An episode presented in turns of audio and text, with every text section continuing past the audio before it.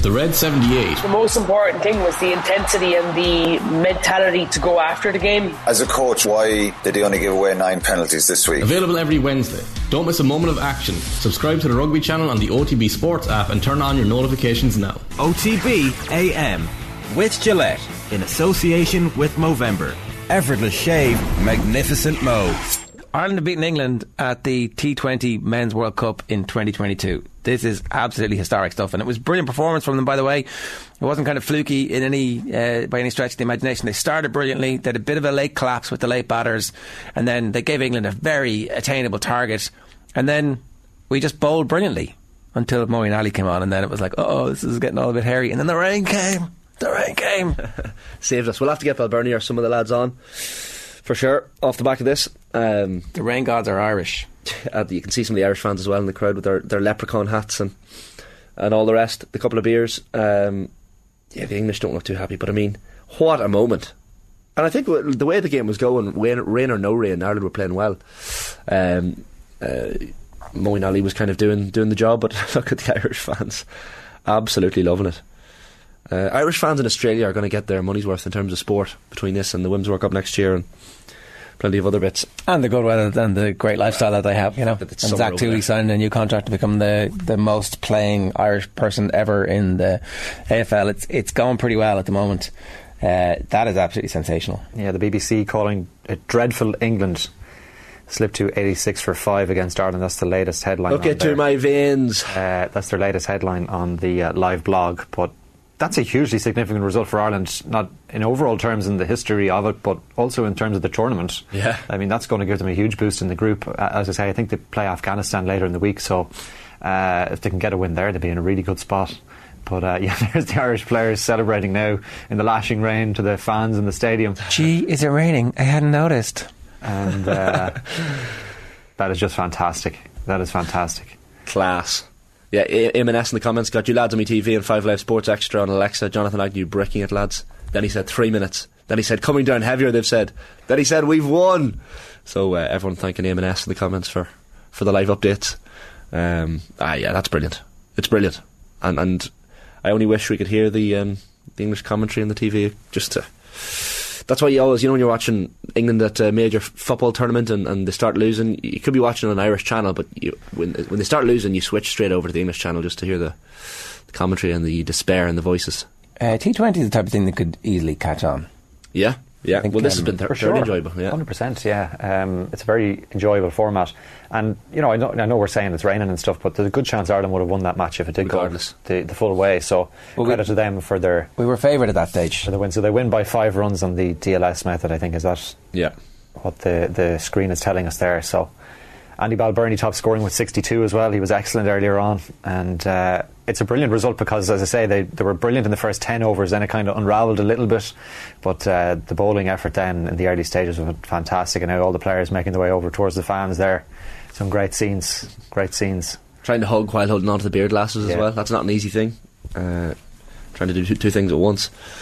Ah, great scenes. Barry McCarthy as well, who got the fifth uh, you can't say they haven't deserved it, says Daniel Harris on the on the Guardian Live blog. It's been a brilliant performance for them again, and I'm already envious of the night they're going to have. But this is a serious cricket team. Let's not pretend to the contrary, and they've made their own history. Glorious stuff, glorious, glorious cricket. Shifty lad in the comments as well. Commentary is being very complimentary, lads. We, they said it's well deserved. Fair play to them. The plucky English giving it to us. You can't do it anymore. Nathan Johns, good morning to you. How are you? Morning, how are you doing? Can you good maybe afternoon, good, good evening here. Yeah, can you put some context on what we're witnessing on our screens here? This is incredible, isn't it? It's incredible. And the last time, look, everyone remembers 2011, Kevin O'Brien. The last time Ireland played England in T20 cricket actually was the World Cup in 2010, and it was complete reversal. Uh, Ireland were in a winning position, and the rain came and cost Ireland a chance to win, and there was no results. Today, I have to say, if there was two more balls there, or even one more ball, England probably win this game. Um, Moeen Ali was on strike for England. Ireland were bowling their spinner, Gareth Delany. Moeen Ali loves spin. He had 12 runs off just three balls in that over. England were five runs behind where they needed to be. He hits the next ball for six, and then it starts raining. Game over, and England win. This is how fine the margins were. So, look, it's from the Irish point of view, it's a bit of redemption from 2010 and, and what happened there.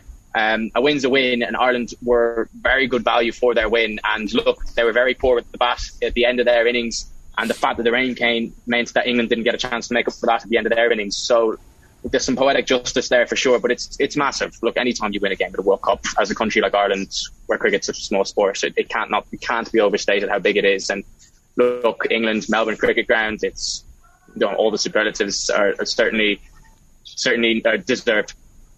Ireland bowled well, England batted poorly. Is that the general consensus, Nathan? At, at, the start, yeah, I think the huge, huge moment, second ball of the, of the innings. Uh, Josh Little gets England's captain out, Josh Buttler. He's their he's their best batter probably, um, and he's one of the favourites to be the top run scorer at this tournament. And he nicks off second ball, so that set the tone. Look, Ireland could probably put this game to bed a lot earlier. There were three drop catches as well as the lads bowled. They've dropped three catches now. Two of them didn't really come back to bite them.